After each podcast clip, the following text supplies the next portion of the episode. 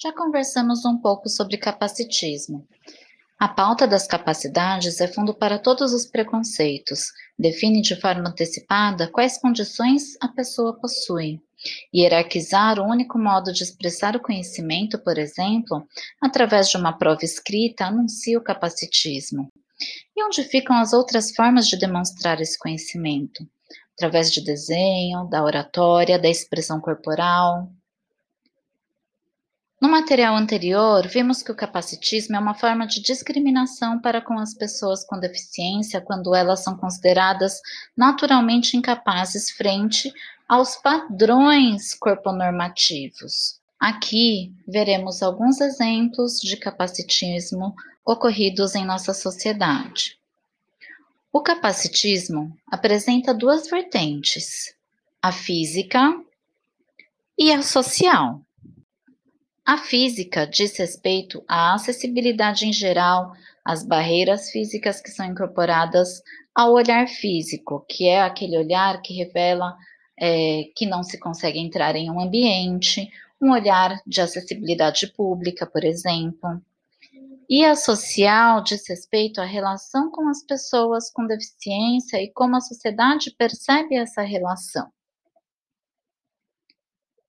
Você fala com o acompanhante ou intérprete da pessoa com deficiência e não com ela própria. Isso é capacitismo. É capacitismo quando sua família lhe questiona se está preparado ou preparada a ter um relacionamento duradouro com uma pessoa com deficiência. Se esta pessoa é capaz de ter um relacionamento sério. E ainda se dizem que seus companheiros são seres humanos maravilhosos e que a pessoa com deficiência deve agradecê-lo ou agradecê-la por estarem com ele ou com ela até hoje. Ainda existe o capacitismo quando as casas de show não estão nem aí se as pessoas com deficiência não conseguem nem enxergar o palco. Quando os brinquedos produzidos não são passíveis de ser identificados por aquela criança, aquele menino ou aquela menina. Quando se pensa que acessibilidade é um luxo. E quando a empresa quer contratar apenas para cumprir tabela, aquela porcentagem da lei?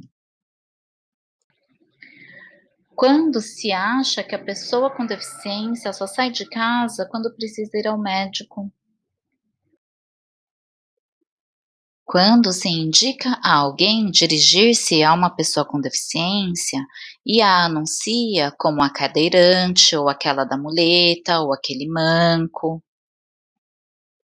Ainda é capacitismo quando perguntam para a pessoa com deficiência quem é que cuida de seus filhos, como se elas não fossem capazes de cuidar.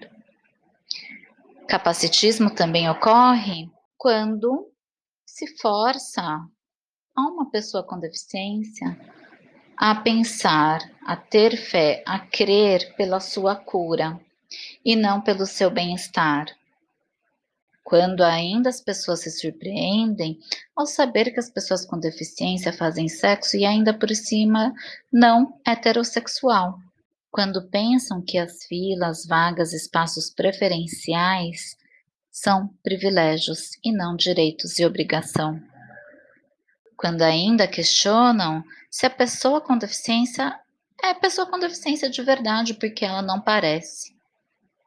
E ainda é capacitismo quando se considera uma pessoa com deficiência arrogante e orgulhosa por não aceitar a ajuda.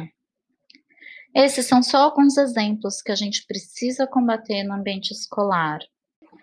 E se a gente for dar um exemplo onde não há o capacitismo, é na saga Star Wars, onde tanto Luke quanto Darth Vader, em suas batalhas, perdem membros, é, o Darth Vader ele se queima, queima o corpo todo, e eles não são pautados pelas suas capacidades.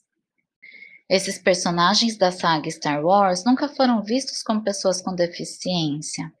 Um exemplo de situação em que não houve uma visão capacitista sobre os personagens.